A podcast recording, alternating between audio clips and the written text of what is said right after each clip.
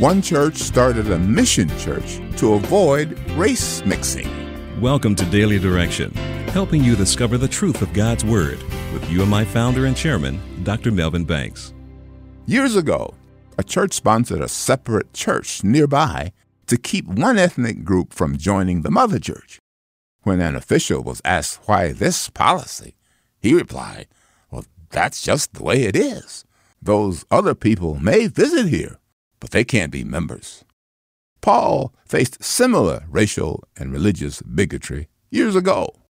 In Galatians chapter 2, he wrote, When Peter came to Antioch, I had to oppose him to his face, for what he did was very wrong.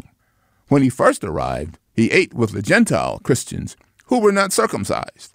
But afterward, when some friends of James came, Peter wouldn't eat with the Gentiles anymore. He was afraid of criticism from these people who insisted on the necessity of circumcision.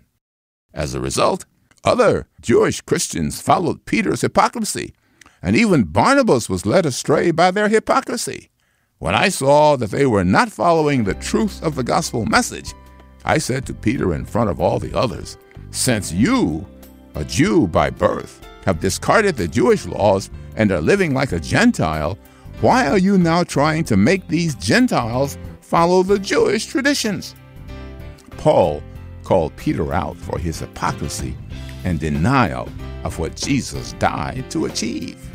Christ's church is not a private club, it is an inclusive body, open to all who profess faith in Christ and are committed to following Him. Thank you for listening to Daily Direction.